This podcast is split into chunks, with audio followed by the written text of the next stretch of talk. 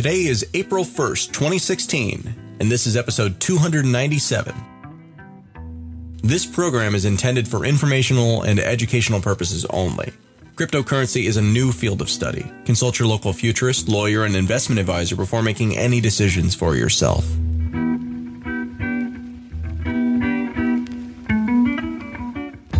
Welcome to Let's Talk Bitcoin, a twice weekly show about the ideas, people, and projects building the digital economy and the future of money. My name is Adam B. Levine, and today we shadow LTB host Stephanie Murphy at the recent Texas conference. From Coin Talk to Dorian Nakamoto, Bitcoin ATMs to the collaborative community based ideology of cooperatives. From the seemingly simple wish to not finance causes one does not support, to the competition working to be Bitcoin's 2.0. There's a lot to talk about. This episode also includes the first show within a show on LTB. We're very pleased to share the first installment of Smart Law, Pamela Morgan's look at the legal landscape, where we'll get to know smart contracts in the months and years to come. But first, Coin Talk, CryptoKit, Crypto Cards, and Dorian Nakamoto. One of these things is not like the other. This is Stephanie with Let's Talk Bitcoin. I'm at the Texas Bitcoin Conference, and I'm here with Kyle from Coin Talk. Hey, Kyle. How's it going? Good. You're an old friend. You've been on the show before. I have. Thank you for having me on. In fact, I, I caught uh, you actually isolated the snippet of yourself from my show and put it on your blog, and I was going to send you a message and say thank you for that because I listened to it and there was some high praises. So thank you. Oh, thank you so much. Yeah, and thanks for open sourcing your show so that I could promote it and everything. Um, how are you enjoying the conference so far? So far, so good. It's uh, it's been crazy. I didn't know I was coming until like last minute. Um, basically, I've got so much going on in Toronto now. We're trying to get the Coin Talk studio all set up, and uh, basically decided on Monday that I'd be coming out. And so uh, it, it's been a rush, but it's been good. Ooh, start packing. Yeah. Yeah, I'm leaving like tomorrow morning as, as well. So it's like I'm in and I'm out.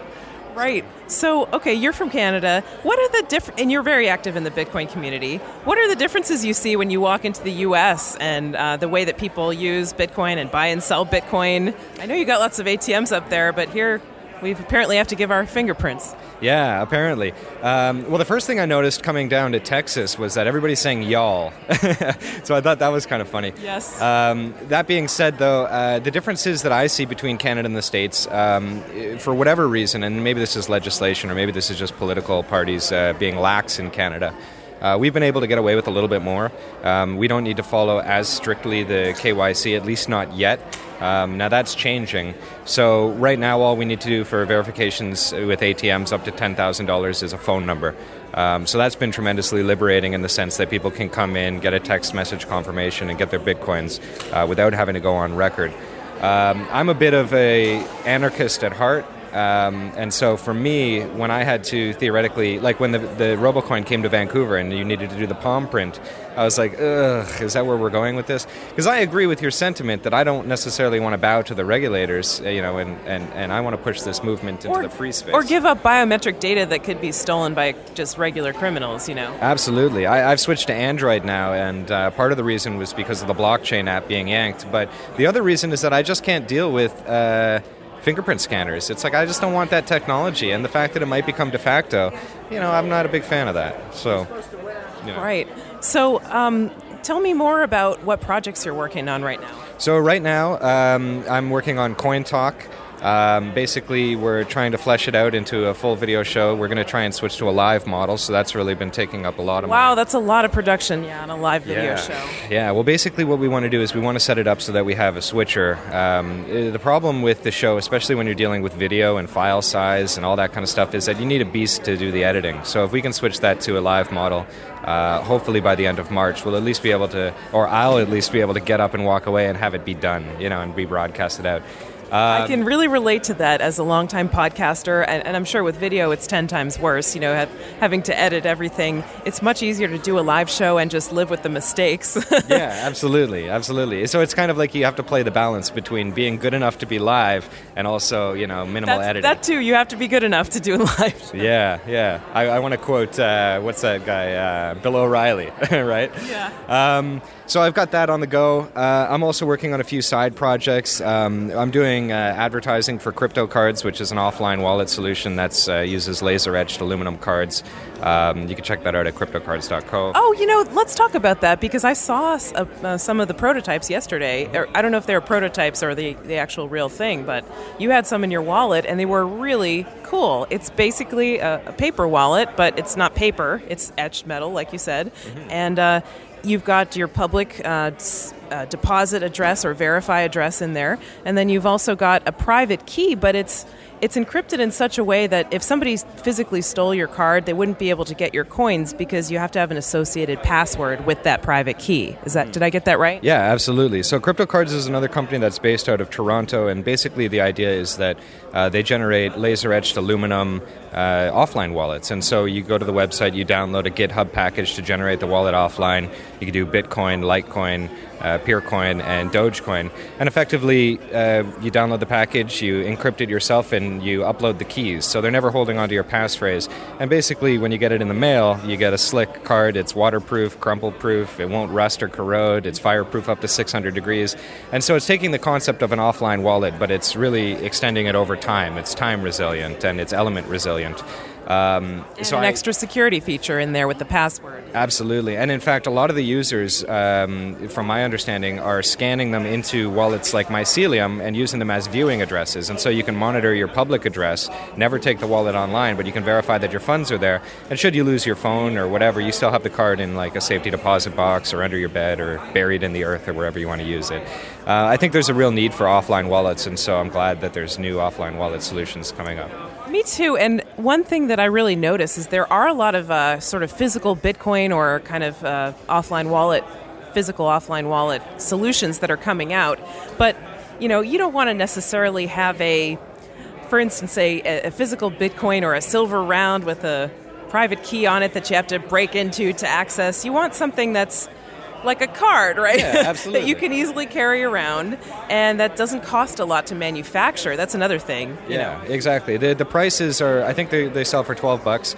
Um, the cool thing about it is that you can actually get like a pri- uh, public only key, and then you've got a bigger QR code, and you can keep that in your wallet. There's no risk of somebody brute forcing your BIP38 uh, passphrase, though that's near to impossible, anyways.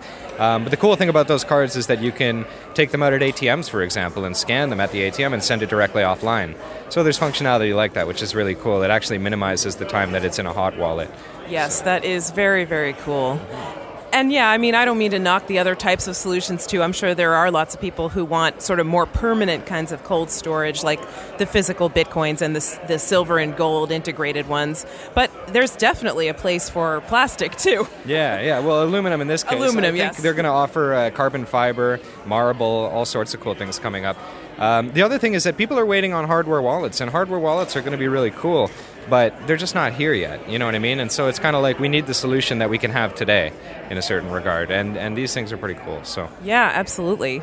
So so let's talk about this Satoshi Nakamoto unmasked thing for okay, a moment. Okay, I have to. We have to talk about this. So I woke up and I was rushing to the conference today, but uh, there was an article that came out from Newsweek, I think, and they claimed to have found someone who was actually named Satoshi Nakamoto, lives in California, is a libertarian, and um, and made Bitcoin. Although there was no confirmation in this article from my skimming of it that the guy didn't admit like yes i am satoshi they just kind of pegged him as satoshi which yeah I my mean, my he wants to be anonymous come on absolutely as far as i know and i read the article but it's not really even the greatest article um, i think it's I mean, I don't think it's true, but we'll see. Right? I, I, don't know what to think. There are two things that I think are, are odd about it and that I can't place.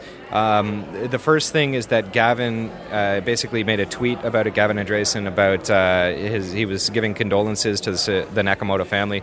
I don't know if that's because this family, whether or not it is Satoshi, is going to have to deal with massive repercussions now. I think that's, yeah. It might be the case. Uh, my, I'm on the fence about it. And then the second thing is that it seemed to be pretty well researched. It seemed like the, the, the reporter had at least spoken to like 20 or 30 people to narrow it down. Well, the key to a good lie is details, right? And, you know, we'll see if those details are actually verified. yeah, know? and the other thing is that if you look at the uh, the the apparently they found like forum posts from this Satoshi Nakamoto, not necessarily the cryptographer Satoshi, and they don't match. They're totally uh, different English uh, usages of words and like different uh, pronunciations and uh, structures. So I don't know. I mean, that could be the work of a brilliant person trying to create multiple trails, but I'm, I'm on the fence. But I think it's interesting. I think it's unfortunate that as a community we're trying to focus on the celebrity aspect as opposed to the technology aspect. But such yeah, is I think life. that's one of the smartest things that Satoshi could have done for Bitcoin. It's not about him. It's about Bitcoin. Yeah, you got to disappear. You got to basically take away the ammunition of anybody who wants to challenge the platform and let it stand on its own merits. So, Satoshi, if you're out there listening and uh, you know you're not the actual guy that was named in the article today, uh, we're with you. Keep hiding. I want to see if those coins move, though. Yeah, solidarity with uh, the real Satoshi. Yeah, and the and the uh, the uh, rogue candidate Satoshi. What, what do you call it when The uh, the Satoshi stand-in, let's call Satoshi stand-in? Yes, Fall guy. solidarity with the fall guy too. Even you know what? Even from the perspective of perhaps being uh, like a planned fall guy, uh, that actually gets the heat off of the real Satoshi. If you want to go into the conspiracy realm, but who knows? Who knows?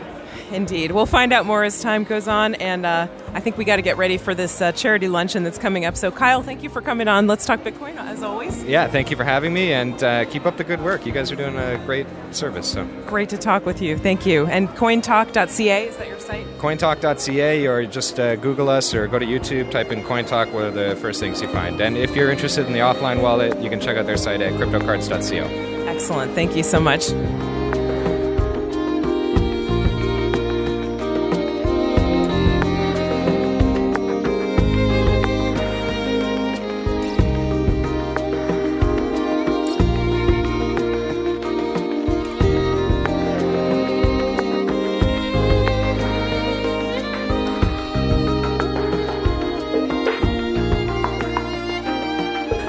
I'm, talking with Haseeb Awan from BitAccess. They are a manufacturer of Bitcoin ATMs, and they've already rolled some out in Ottawa, right? Based out of Ottawa. Uh, yeah, we're based out of Ottawa, but we have machines right now in Montreal, Toronto, Ottawa, Geneva, Winnipeg, uh, and we should be launching in Dubai, Slovenia, Belgium, Mexico, Sydney, Melbourne, uh, and Colorado, and a couple of other countries, Panama, uh, within two weeks. Okay, so, and we're here at the Texas Bitcoin Conference, but this, you know, I don't know when this will air, but we're at the Texas Bitcoin Conference now. So, what goes into manufacturing Bitcoin ATMs? Like, what kind of, tell me about the security features and the features of the ATM itself. What does it do? Sure. So the machine that uh, we have a two-way machine, which means that you can buy and sell bitcoins. Uh, the unique proposition of our machine is uh, you can have a hot wallet in the machine, so the transaction time is pretty faster than other uh, competitor. Second thing we have, we have a recycle in our machine, which means you have lower operational expenses. So the money that goes into a machine is the money that goes out. So the operator doesn't have to fill in the dispenser and uh, catch the and put it in a dispenser. So that's the unique proposition of our machine. On top of which, our machine, upcoming machine will have a safe, uh, uh, ink bomb, uh, alarm uh, if someone wants to break in, uh, GPS in the machine. So these are all the security features on the hardware side. Uh, so, if someone tries to walk away with it, break into it, or anything like that, they'll they'll be prevented from doing it. uh, well, I don't think anyone can walk away with that. It's like 300 and 400 pounds. Okay. So and bolted to the floor. So okay. someone has to really, uh, like you know, pretty much have to do a lot of effort. And Right. yeah. So- okay, and so that's interesting that you're, you know, these products are in a lot of different places around the world. Yeah. Um, is it? Do you have like if you're using this in the U.S. Do you have to? What do you have to do? Give up your soul, your fingerprints, or No, so our machines, uh, you uh, there's transaction limits because we follow FINTRAC and FinCEN regulations. So up to a transaction of three thousand dollars, we only take telephone number. So uh, so we send you a text message on your phone just to verify your number. You have to enter that code in order to uh, proceed, and then beyond three thousand dollars, you have to take your ID. We scan your ID and face match, make sure that it's the right person. Uh, but for smaller transaction, it's just a text message. We don't take biometric because uh, there is no way. Uh, people are sketchy about that, and it's not a requirement of any kind of regulation at this point of time. wow, yeah, So, uh, like you know, uh, like I won't personally give my fingerprint, right? yeah, me neither. yeah, it's not like uh, something. So we don't take uh, fingerprints at all. okay, so so just to be clear, if somebody does a transaction that's less than three thousand dollars, they would only have to give their phone number. That's right. Okay. But being said so, these regulations can change because they are not uh, defined by they're defined Right. by the government. Right. So, and that's the U.S. government, right? But does does the same thing apply in Canada or in South America? So uh, right now we're working on we are following the one in Canada, right? Three thousand dollars. So, but at the same time, it could be changed to thousand dollars. But even like for smaller transaction, like I, I don't believe it will kick in for like five hundred dollars, three hundred dollars, four hundred dollars. Uh, again, you know, we can set it up anytime we want. Like we can change those limits according to government. Right.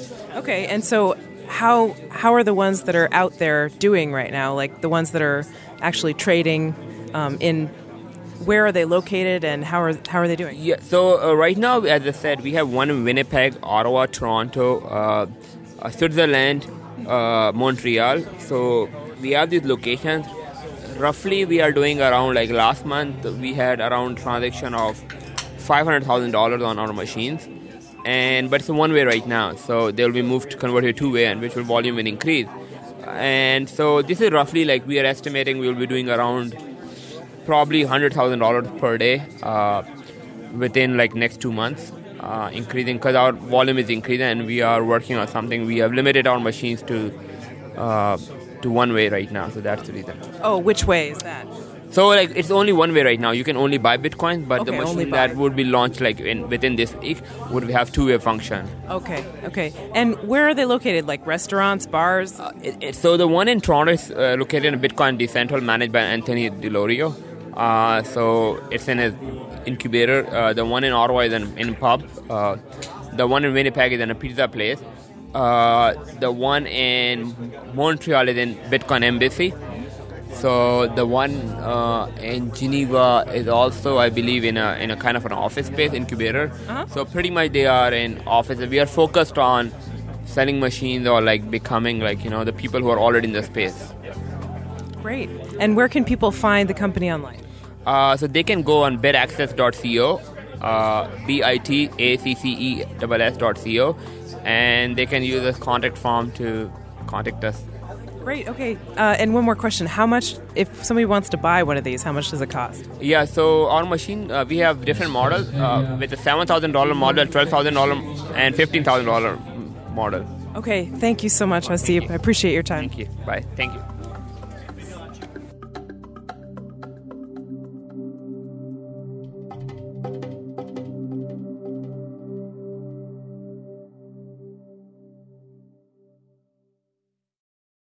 CryptoKit is the world's first Chrome browser Bitcoin wallet. It's the easiest, fastest Bitcoin wallet payment system. With a simple one click install, it takes just seconds to get your wallet set up. And because CryptoKit finds the address and payment for you, there's no more fussing around or tab switching. CryptoKit is more than just a wallet. It comes with a preloaded PGP encrypted social network, news feeds from Reddit and Google, and up to date charts from exchanges. Finally, CryptoKit Directory allows you to make two click payments with any of the BitPay merchants. Once you install CryptoKit, you won't need anything else. For more information or to download CryptoKit, visit CryptoKit.com.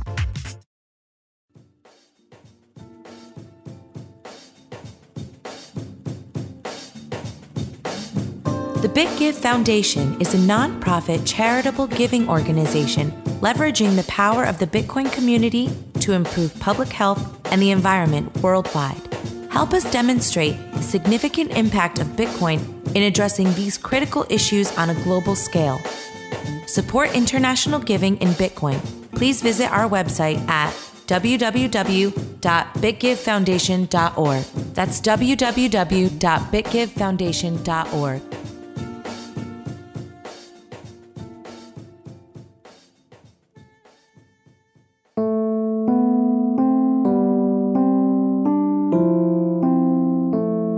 Welcome to Smart Law, a show about using decentralized consensus systems like the Bitcoin protocol to reshape the legal system. I'm Pamela Morgan, attorney, entrepreneur, and educator. Thanks for joining me. Today, I want to talk about something really exciting. I want to talk about using the blockchain as a proof of existence for legal documents. This already exists at proofofexistence.com. And proof of existence allows you to record the existence of a document in the blockchain. You can prove that the document existed on a certain date, and you can prove that the document that you have in your possession is, in fact, the original document that was uploaded to the blockchain. This is important for a number of reasons, and it's applicable in a number of legal areas. One area is in estate planning. Many times my clients come to me for estate planning, which basically means drawing up a will, drawing up a power of attorney, those sorts of things. And a will simply directs an executor on how to distribute assets upon passing. Some of the issues that surround having a valid will include proper attestation, authentication, forgery, making sure that the document that you have is the most recent, storage, and then proving the existence of the will itself. A valid will will be dated and signed. It'll also be authentic and not modified. So, how can the proof of existence on the blockchain help us to prove these things? Well, one, if we upload a PDF or unmodifiable version of a document, that document will be time stamped on the blockchain. And so we'll have proof that that document existed at that day, on that time. And you can use the e signature to make sure that the document was dated and signed appropriately. By using the blockchain and the proof of existence feature, you can prove that this document existed on a certain day. And if you have the original, you can prove through hashing SHA-256 that the file exists unmodified. This is important because many times wills are contested due to a forgery or some sort of modification to the will. And so this technology exists on the blockchain now. We can use it now to help our clients. I tested this out myself. I wanted to see what the process, you know, what the process was like. And it was fast and easy. I simply took a document, went to proofofexistence.com, uploaded the document, followed the instructions. I paid 0.005 Bitcoin ended up to be approximately $3.12. I added a, a, small token for the miners, ended up costing me $3.74. And I now have a proof on the blockchain that my document exists. I can go back, and I did go back and verify the contents of that document and made sure that the hash does equal, and it in fact does. So I feel like using this technology today is a great way for attorneys to ensure that documents are proved and it's a much faster simpler and more effective way than recording these type of documents with the city. Uh, one of the benefits of using proof of existence is that the contents of your documents remain confidential and that's a big deal for clients and attorneys. So by posting or by using the blockchain to prove the existence of this document, you're not disclosing the contents of the document. Instead, you're simply disclosing that there is a document, that I have it, and the document that I have is exactly what was uploaded on that date. This is very important to protect confidentiality. There are so many ways that we can use the blockchain in law. There are so many ways we can use it today, and there are so many opportunities to develop the technology further.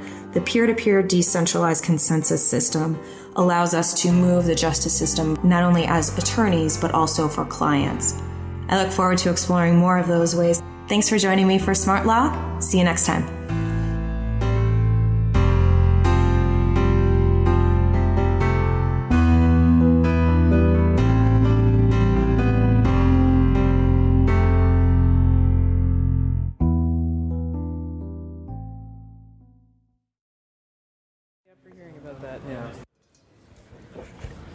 Right, this is Stephanie. I'm at the Texas Bitcoin Conference and I'm talking with Ryan Nill. Hi, Ryan. Welcome to the show. How's it going, Stephanie? Thanks for talking.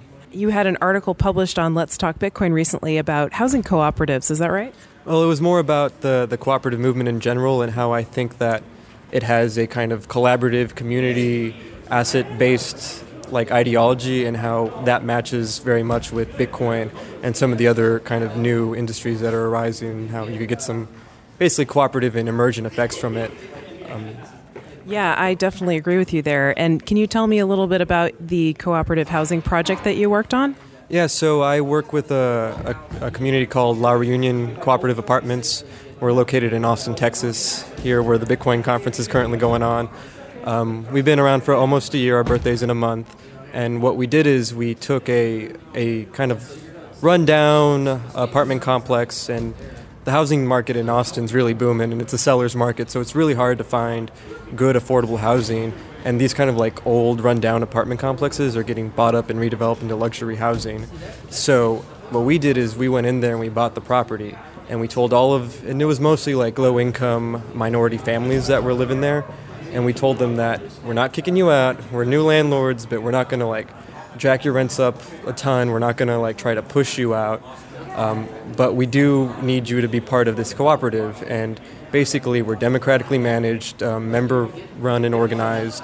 And, um, you know, they, they have a really powerful effect. The members aren't going to raise the rents themselves and self exploit. The example that I always tell people is that this, there's been student cooperative housing in West Campus uh, for, for the University of Texas for 60 years. And if you compare their rents compared to the rents of the luxury apartments that they're building now, it's like nearly double for the, the nice ones.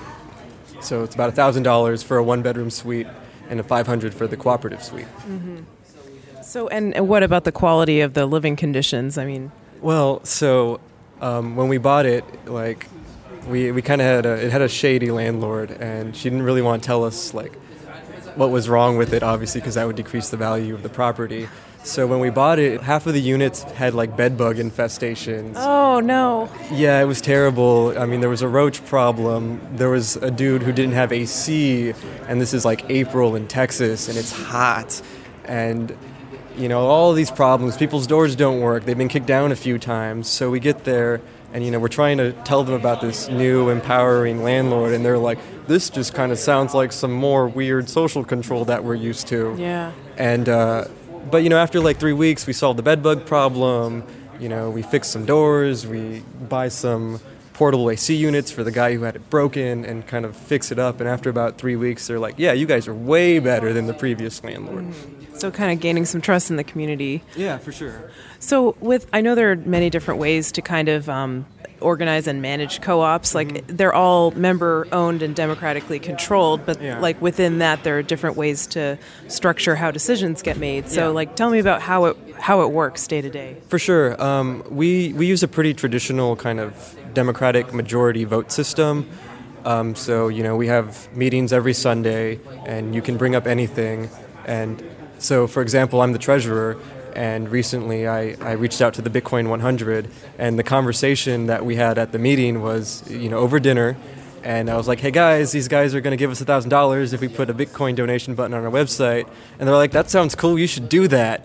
And you know, a couple weeks later, I had done that. And could you just imagine going to any other commercial development and being like, "Hey, you guys should take Bitcoin"? Yeah, well, we have to ask our lawyers and our board of directors, and it's probably not going to happen. Yeah, that's probably the answer you would get. Precisely, and and you know, I think when you're not when you're dealing with people who are members and consumers and workers and institutions, you're a lot more likely to get kind of support and buy-in for you know what people consider qu- crazy, wacky, out there ideas, like like a lot of people consider Bitcoin right now.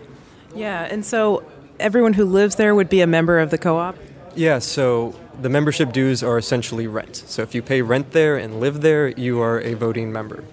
Okay, so is that kind of a way for people to have a little more ownership over the, the apartment that they're living in instead you know instead of just kind of paying a landlord and being really not responsible in any way for the future of that property? Yeah, exactly. So, you know, I mean, I kind of at first we kind of called ourselves the maintenance co-op because we had seven, like five to ten different members who were working on maintenance. And yeah, so people really get engaged. Part of membership is that you have to do labor. So we typically require two to four hours of labor uh, a week, and that's how you get the cost savings because you know if you got we have 34 resident members right now so that adds up to you know probably 100 hours a week of labor and it's essentially free and those labor savings go directly into lower rents. Yeah that's that's really cool. Did anyone leave or move out because they didn't want to join the co-op? Yeah there was a few people and um, we probably retained about a third of the original tenants so two-thirds moved out and some of them were just because they, they had to move, they wanted to move, and it had nothing to do with us. Some of them probably thought it was kind of weird, and they didn't have, you know, they're they're mostly living in poverty, a lot of them, and they didn't have working 60 hours a week. Like it's just hard to find those extra two or four hours, and we still struggle with that. And you know, a lot of people work really hard and have other projects, so it's kind of sometimes hard to bring it back to the co-op. So we had people leave like that and then there's just you know we we bought the people who are into co-ops in Austin um, because since it comes from a college community, that's kind of the genesis of it here. You tend to see white and educated folk, and so that was kind of the founders were mostly white and educated. So you had to deal with like class and race issues. So some people kind of moved out because of that tension. So, but you know, the people that stayed, you know, we got we got some people who are elderly. Um, you got some kids running around, like five year olds running around. So this is actually you know very diverse compared to the traditional cooperative community. Yeah. Um, what if, like, have you had a problem with too many people wanting to live there? That's actually a huge problem with housing co-ops in Austin, and that's one of the main reasons we bought this. We actually have a wait list with probably like 10, 20 people. So, so we. But you can't raise the rent. No, Right, no, we yeah. can't. We, we're not going to. We're Wouldn't want to. No, because the members would be exploiting themselves if they did that, and you know, you're not going to get people to vote to do that to themselves. And so the the solution is to build more cooperative housing stock. It's just difficult because when you tell investors, "Oh, hey, we're not going to give you control and don't expect, you know, the huge return, expect more modest returns." It's a bit harder to get money in those kind of situations, and that's kind of the drawback in the current economy. Right. So, um, do you tell people, like, is there a Bitcoin community there? Do you tell people about Bitcoin? Do they know about Bitcoin? Um, so at first it was mostly just me because I was really into it, and you know it's easy to sell people on it when I can tell them it's free money. Um, but there was there was a member who had already had some Bitcoin previously. That once I you know told him about it, he was excited about it. One of our new associates actually paid his membership dues in Bitcoin using the donate button on our website. So it's not like a, a huge community, but you know it was easy to set up, and you know it doesn't hurt anybody. Yeah. So and then does the co-op like vote on what to do with the Bitcoin, or this in the same way that they would vote on what to do with the rent, or do they vote on that? Um, so I actually just when, when I knew we were getting thousand dollars, I just allocated it. Um, we were very conservative in our budget making when we bought the place because we didn't know what the real costs of managing this place would be, and we only really allocated money for like maintenance. So we have a food program. Um, we actually get donations from a program called Keep Austin Fed, and they bring us food that would have been thrown away. Um, Wow. So, so we got a lot of like good social programs, and those things need budgets, and they don't have budgets. And one of the things is we want to set up an internet infrastructure because you know if you're poor and you need a job, the internet's pretty much the only way to go about doing that Yeah. nowadays. So, so the thousand dollars is actually going to set up a mesh network that we're hoping can start to, you know, so that people in the other complexes around our complex can uh, can access internet. And we're actually working with the, I think they're called the Free Network Foundation, and they set up the the mesh network that the Occupy Wall Street people use to get their internet from. Cool. Wow. Well, that's really exciting. Um, is there anything else you want to add, and where can people get in touch with you if they want to find out more? So um, you can go to La Reunion, La Reunion. Um, that's it's spelled like it is in English. Um, co-op.org um, to find out more. You can donate Bitcoin, and you're totally welcome to come check us out. And if you want to be a member, come to our meetings on uh, Sunday at seven o'clock. Cool. Ryan, thanks so much for talking about this with me. Thank you, Stephanie.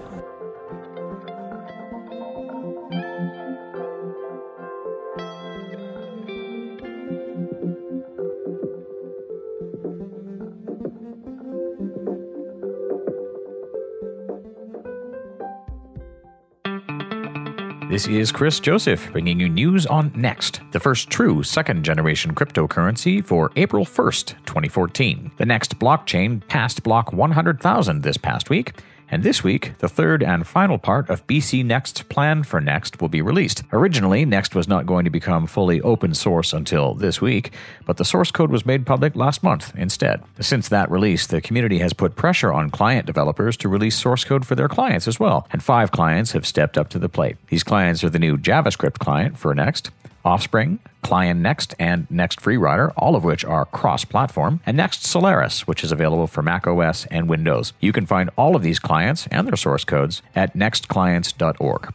For more general information on NXT, head to nxtcrypto.org or mynxt.org. And stay tuned for more news on NXT on the next Let's Talk Bitcoin broadcast. Okay, this is Stephanie Murphy for Let's Talk Bitcoin. I'm here at the Texas Bitcoin Conference talking with Angela Keaton from antiwar.com. Hi, Angela. Hey, Stephanie. Thanks so much for being on Let's Talk Bitcoin. Uh, tell me about what you do at Antiwar and how that relates to Bitcoin.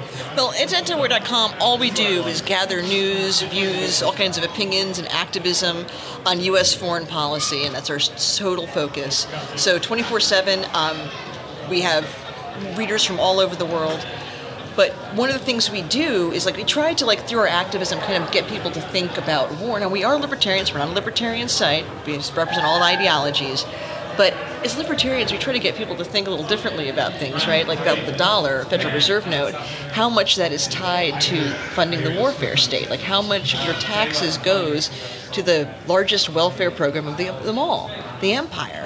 And that's, of course, it's, a, it's the welfare program that kills children, um, occupies countries, tortures, and just creates all kinds of death and destruction. So why... Um, not do something differently to you know we love money right i love money i'm sorry i do um, I like having wealth. I like having, you know, but and, and, to me, a medium exchange, I'm not sentimental about it. I mean, whatever. It's a paper dollar. It's something else. It's a sea, seashell. Who cares, right? but it's. I'm, I'm excited. I'm, I'm just very, very excited about the future. Just as a, as a human being, even if I weren't at antiwar.com, to think that there are ways of doing things where I'm not involving myself further in the empire. So, um, as part of Bitcoin, you know, one of the groups that's represented the umbrella of Bitcoin Not Bombs, um, along with great groups like Free Aid.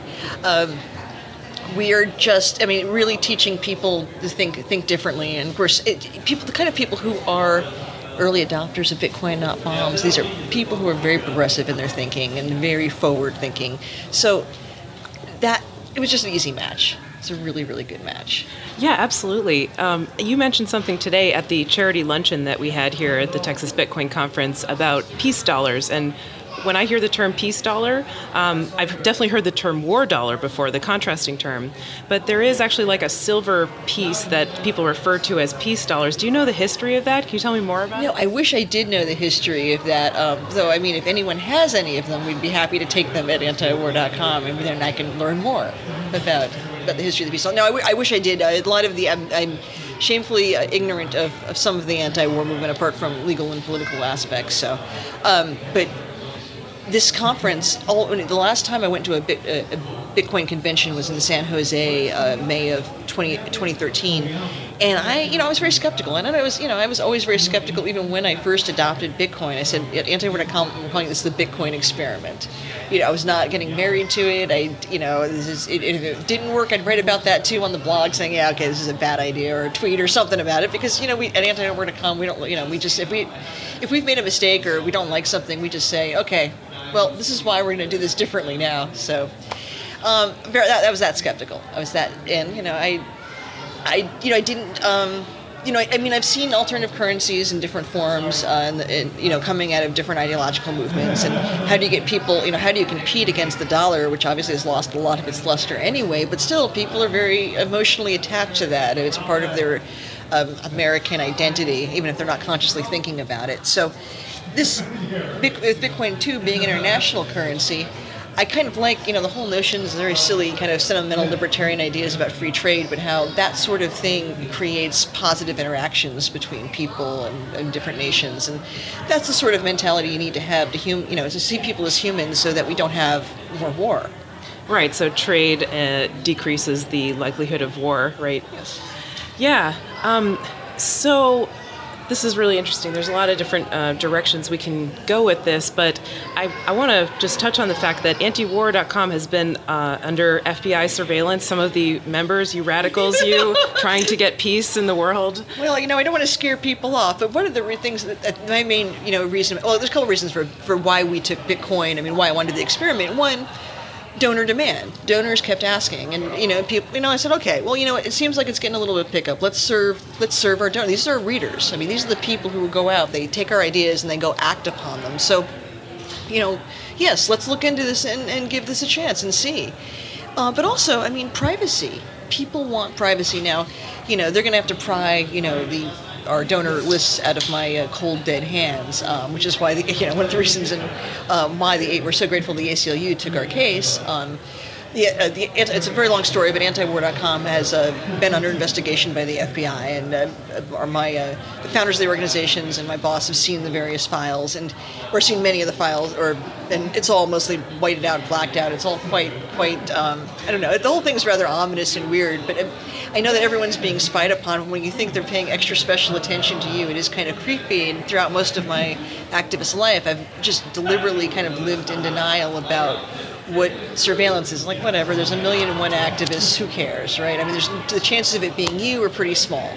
Until, of course, it's your boss, and then you think about it very differently. So it, it's it, with Bitcoin, there is none of that. I mean, it's you can do Bitcoin to Bitcoin transfers. People don't have to know what your politics are. You don't have to explain it to your accountant. You don't have to explain it to your husband. You don't have to explain it to anyone. It's something you did um, that's pro peace. And the thing is, I mean, where we can get, you know, antiwar.com, it kind of lowers our transaction costs if, you know, if I can do something via Bitcoin. You know, I don't have to use, let's say, maybe PayPal or some of the things that have a cost attached to them. And all those things add up. Mean, we have those things because our donors, you know, many of them love PayPal. That was one time the very hot thing was PayPal. Um, or some of these other methods of payment that people who are kind of on the, you know, who tend to be out of the computer world, you know, sort of more of the forward thinkers. I was thinking about the general Bitcoin, uh, Bitcoin people generally. Um, they, you know, they want to try all these things. We try, you know, we try all these things, but still the issue of, um, you know, it costs to do business. It costs to, to, to, it costs money to run a nonprofit. You know, it takes staff to do things, and it keeps. I mean, it's difficult, but if we cut out some of these transaction costs, it saves us money. It doesn't take as much. You know, it, it can help. You know, keeps our budget in check. So. I, I know I can't see too many downsides at this point, um, beyond the fact that yeah, I guess we're all speculators and we're all part of a much larger experiment. But whether I like it or not, cryptocurrency's here. I mean, it wouldn't matter even if you know. I mean, I was a skeptic, but I mean, in, but it didn't didn't matter. I mean, the world's going to change. It'd be like not accepting cars at one time. Like, oh, you know, I'm going to do a horse and buggy. Mean, it, it, you know, Right. so- Yeah, I mean, I was really interested in the donor privacy aspects because I know that one of the reasons that a lot of people got interested in Bitcoin in the first place was when uh, WikiLeaks was cut off by very famously by PayPal, Visa, Mastercard, and like literally 97% of the global financial network at that time. Uh, you couldn't send a payment to WikiLeaks, and it was all done extra legally. Nobody said WikiLeaks is illegal now. It was all just pressure from the U.S. government, and that's all it takes really for politically unpopular organizations that are interested in freedom. Um, and I know that there are some people who wanted to support WikiLeaks or perhaps wanted to support Defense Distributed, who was doing, you know, the Cody Wilson's thing, 3D printed firearms, or even Planned Parenthood and just didn't want other people to know about it because they didn't want to be judged or whatever. And uh, I imagine anti-war it might be like that. You know, some people might want to support that organization, but want to do so privately, mm-hmm. so they can now do that with Bitcoin. Right? It, it, it is true. I mean, there are people. And by the way, I mean we lost we lost donors because the FBI it, because of the FBI's investigation once that became Yeah. public. Because they, and these are you know generally people of means too who just thought, you know what, I'm why court trouble in my life, especially if you're very established, especially if you have a lot to lose. Like why ask for trouble? So you lose some major donors that way, and it. I mean, I understood. I mean, what was I going to say? Now, even though I would never, you know, release names, um, I don't know. I mean, I, you know, we, we're never going to know what the, I'm, I'm skeptic on that too. I just, I don't think we're ever going to know exactly what the government's keeping tr- track of on, on antiwar.com. I try not to give it really much thought beyond the interest, you know, what's important to report about the case as it's pro- progressing. But I try not to think too hard about that aspect of working there because otherwise it, it would change the way I interact with people. But with Bitcoin, you know, it is changing the way we interact. It, it allows us to buy, you know, it, it allows people to do things like on Silk Road. Uh, I had a friend who had needed medic, actual medication. Who, you know, if you don't have health insurance, it's really hard to buy a lot of medications. Bitcoin, you know, that's that's a solution. I mean, it's a solution to a problem. Um, so I, I, it's. I think it's a great thing for anti-war activists. It's a great thing for people who are, um, you know, in the tech world. Uh, all these things. I mean, this is the, this is this is just a wonderful way of, of doing business, and uh, that's important. I like I like doing business. I'm I'm a big fan of it. Great. All right. Well, antiwar.com is your website, and anything else you want to tell the audience? oh no, thank you, Stephanie, so much for having me today. I appreciate it. Angela Keaton from antiwar.com. Thank you so much.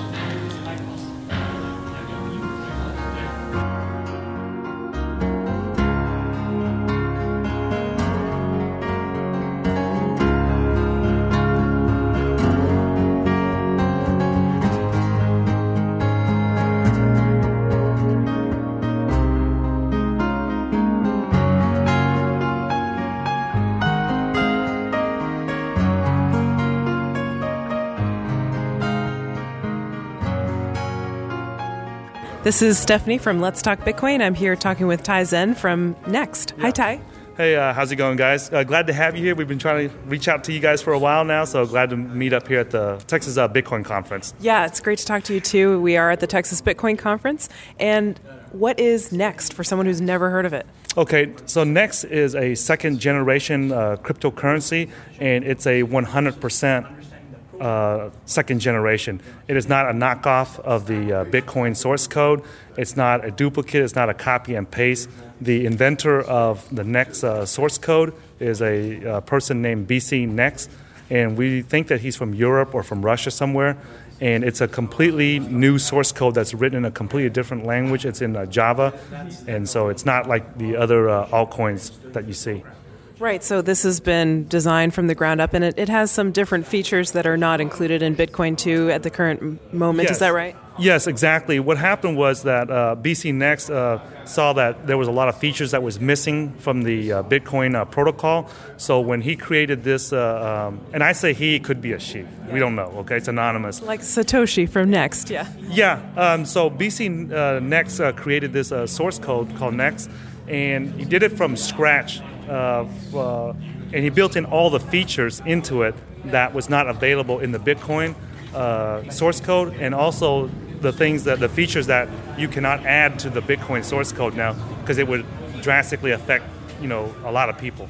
And yeah, when I said that, I was talking about messaging and a distributed exchange. Is that right? Yes, they have a messaging system. They have a uh, right now the biggest thing that they're working on is the peer-to-peer uh, asset exchange because of the situation with Mt. Gox. You know, and there's a big demand in the market for a peer-to-peer exchange that has uh, uh, transparency to it and that's not centralized. So that's uh, they have the test net out, and people can go to the uh, next uh, thread at uh, Bitcoin Talk or go to nextcoin.org or my nextcrypto.org, and they can sign up and test, use the test net and help develop it.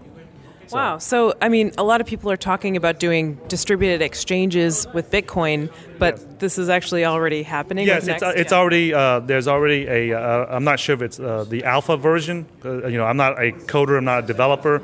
I just help with the marketing team, but I know that they have the test net out, and I know I've seen a lot of people test it already. They're actually right now in the process of testing uh, exchanging uh, Doge coins and other altcoins through the asset exchange. So it's really exciting times, and there's you know there's a lot of development going on. Such wow. Yeah, such wow. yeah. All right. So um, every NXT wallet is a Brain wallet by default. Is that right? Yes. Um, BCNext uh, uh, decided that to avoid confusion and everything, they set it up as a um, as a uh, Brain wallet initially. Uh, right now, there are seven clients or seven uh, wallets that's been uh, put out, and diff- they have they all use some type of brain wallet. Which uh, you know, for the, the, the, listeners, the brain wallet is a where you just put in the long uh, password, and that creates the entire account. So, in order for you to activate a NXT account, um, you would have to create it, and then myself or somebody else that owns NXT would have to send you a few NXT coins so that it activates your account. Yeah, or you could buy them on an exchange like Cryptsy, right, or BTER, yes. right? Yes, you can buy it from Cryptsy, uh, you can buy it on uh, or you can buy it on, on uh, DGEX, which is the first uh, Next Exchange.com, and send it to yourself, and that will activate the account also. So, so yeah. So tell me about uh, the the sending and receiving of NXT, because I know that there's um, it, there's there's not like mining like there is with Bitcoin with NXT. They have something called no. transparent forging, right? Yes, and the transparent forging is completely different from the uh, Bitcoin mining. Bitcoin mining that serves two purposes. Uh, one, well, several purposes. One is to process the Bitcoin transactions, to secure the network, and to mint new coins. The next uh, transparent forging is very uh, uh, unique and very revolutionary because instead of minting new coins, the only thing that it does is it uses what's called a proof of stake uh, process. And what that does is it only allows uh, you to process transactions. There's no new NXT coins created. Um, there's a billion NXT coins that were created from the original source code on the day that it was launched and released, and that's it. So everybody just recycles those 1 billion coins. And so, how did the coins get distributed? I think the, that's something people want to know okay, about. So, there's a big controversy with the uh, NXT because the uh, 1 billion NXT coins were distributed through uh, similar to what an IPO process is. And so BCNext um, put up an announcement for a certain period of time. I think it was like a month or a month and a half, where if you um, he was trying to raise 21 bitcoins, and if you were willing to send in one bitcoin, you got that percentage of the one billion next. So it's a proportional and percentage wise base. So a lot of people say that it's pre mined and they have a, a, an issue with that. So there's only 21 people that got next in the first round. Is that what you're saying? No, no, no. It's not 21 people. It's if you sent in half of a Bitcoin or a quarter of a Bitcoin or a tenth of a Bitcoin, you got that percentage Oh, I of see. the 1 billion next. Got it, okay. so no, it's not 21 people. There were actually 73 original stakeholders, and they all sent in the next. Right uh, during that IPO uh, period, and during that time, the BCNext distributed, and there there's I think around 13 million or so that were unclaimed. So whoever sent in the bitcoins uh, to get NXT started, they didn't claim it. So we use the community. The NXT has a very strong community, and they use those 13 million um, unclaimed NXT coins, and to to, to develop uh, the infrastructure and for marketing. Mhm. So Wow, that's really interesting. Yes. Okay, so the the clients for NXT, it's Mhm. there's seven clients out that you mentioned, and Yes. this seems like they're really prolific with coming out with these clients. It's only a few months old, and now there's already lots of different ways to use it. Yes, it's one of the more uh, popular uh, uh, second generation currencies. And after 100, uh, like around 100 days now that it's been out on the market, um, there have been very, uh, uh, there's a lot of developers that enjoy the fact that NXT is not a copycat of Bitcoin and that it's an original source code. So the people that are looking to pour their time and effort and uh, coding abilities uh, into an altcoin, they chose NXT because of its uh, non-copycat nature. And so right now we have uh, approximately seven clients. Um, a lot of them are open source, so their code can be reviewed.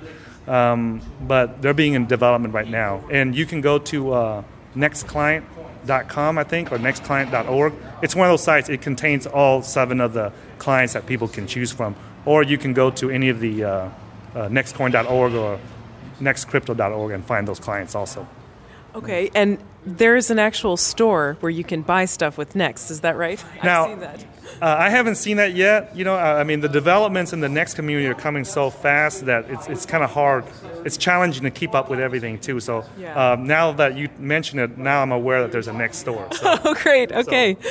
Well, um, speaking of open source, Mm-hmm. uh, the the the next uh, I don't know what you call it. The, the next code became source open code. source recently, right? Yes, um, there's something that's very unique about the NXT uh, source code. When NXT was released, they did two things that I thought that was pretty cool about it. One was that they purposely injected it with three security flaws at different levels. Okay, so they did that on purpose and they announced it to the community so that, and the reason why they did that was because if anybody wanted to copycat the uh, source code when it was launched, it would be a problem because the source code has three security flaws in it. And at the same time, those three security flaws was also an invitation. Uh, they, they put that in there to invite people in the, the in the uh, crypto community to inspect the source code, and whoever found those security flaws would receive a very large bounty. So it's, it's to you know prevent copycats. It's to uh, for security reasons they did that. And the other thing that they did with the, the next source code that was uh, very uh, unique is that they made it so that they were several versions ahead. So whatever features they when they came out the the, uh, the alias system, the messaging system, every time they came out with a new feature, they would be two or three like a couple of features ahead before they released the source code. to Right. everyone. And so that they were always ahead, so that if somebody tries to copy it, because you know as well as I do that a lot of people are trying to copy these different uh, uh, codes that people come out with, Sure. and they're not willing to put in the time and the effort to develop it, but they're willing to copy other people's and change a few parameters. So Right. those are the reasons why uh, the next source code was released the way it was. That's interesting. Wow. So, okay, I mean, what are your favorite things about NXT? Why do you, why are you passionate Um, about it? The the biggest thing that drew me to uh, NXT um, was that I was looking for. Uh, I thought that Bitcoin was one of the most revolutionary technologies that takes power away from the one percent on Wall Street and give it back to the ninety nine percent on Main Street. And I wanted to help pitch in uh, with Bitcoin, but I'm not a coder, I'm not a programmer, and I, I come from a sales and marketing background, so I could not help out them with that because the there's enough people on CNBC and Bloomberg to help promote Bitcoin. so what I did was I looked at the different altcoins and what was available um, that needed help. And I looked through hundreds of them, and they all, to me, were just a copycat of Bitcoin. They had one or two features here, but there was nothing spectacular that got my attention. And my uh, colleague, uh, Leon, he introduced me to NXT, and he said, hey, you know, you said you didn't want to work uh, help with these other uh, altcoins because they were just a knockoff of of uh, Bitcoin. Well, here's one that's not. It's an original source code. So I started looking and researching into uh, NXT, and I saw how that uh, it was put together. At first, I was turned off by the uh, proof of stake, the pre-mine, the one billion coins that was distributed, and um, but then when I learned what the proof of stake was, it changed my mind. So I was able to get more involved into it. And so here. Um, I'm actually here representing, uh, being an ambassador for NXT. Uh, I help out on their marketing efforts. So here I am at the uh, Texas Bitcoin Conference. Great, Tai. Yeah. Well, anything else you want to add about where do people find out more online um, if they're curious? The best, uh, the you know, adoption of a new coin has always been the biggest uh, challenge for all the coins, and and so what I've done is if you go to uh, my Freedom blog, it's at uh, prisonorfreedom.com slash you know 2014 the Texas Bitcoin Conference. Um, I have the instructions there in a video there of how to download, verify, and install the next uh, client.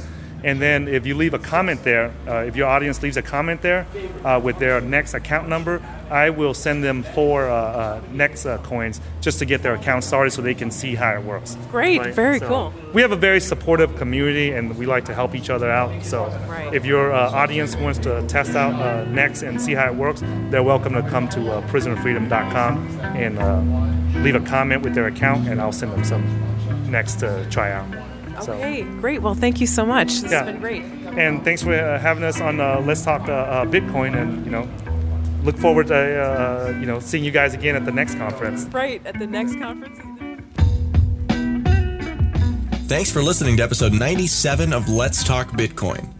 Visit us at letstalkbitcoin.com for more content, subscribe to our feeds, tip our shows, and of course, try out all our other shows on the LTB network, like Paul Boyer's award winning Mad Money Machine. Ed Nathan's live Bitcoin report every Wednesday night at 7 p.m. Pacific Time, Dr. Stephanie Murphy and Brian Sovryn's Sex and Science Hour, and of course, the boys in Nashville serving up Bitcoins and gravy.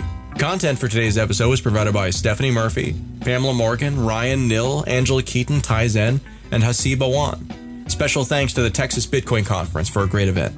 This episode was produced and edited by Adam B. Levine. Music for this episode was provided by Jared Rubens and General Fuzz. Any questions or comments? Email adam at letstalkbitcoin.com. Have a good one.